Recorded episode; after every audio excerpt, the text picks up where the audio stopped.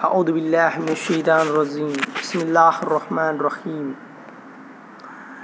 முன்தாவ் ஹதீஸ் தேவையற்றவைகளை தவிர்த்தல் ஹதீஸ் எண் இருபது ஹஜ்ரத் அனஸ்ரலி அல்லாஹன் அவர்கள் அறிவிக்கிறார்கள் ஒருமுறை நபி ஸல்லல்லாஹு அலைஹி வஸல்லம் அவர்கள் ஹஜ்ரத் அபுதர் அலி அல்லாஹன் அவர்களை சந்தித்தார்கள் அமல் செய்வதற்கு மிக எளிதானதும் நன்மைகளை எடி போடும் தராசி மற்ற செயல்களை விட பாரமாக்கக்கூடியதும் இரு பழக்கங்களை அபுதரே உமக்கு அறிவிக்கட்டுமா என்று நபி சொல்லல்லா அலிஸ்லம் அவர்கள் வினவினார்கள்.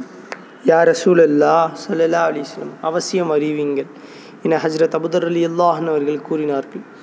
நற்குணத்தையும் அதிகம் மௌனமாக இருப்பதையும் பழக்கமாக்கிக் கொள்ளுங்கள்.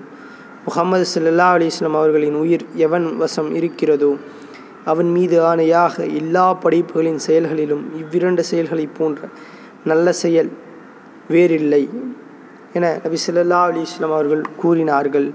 நூல் பைஹக்கி.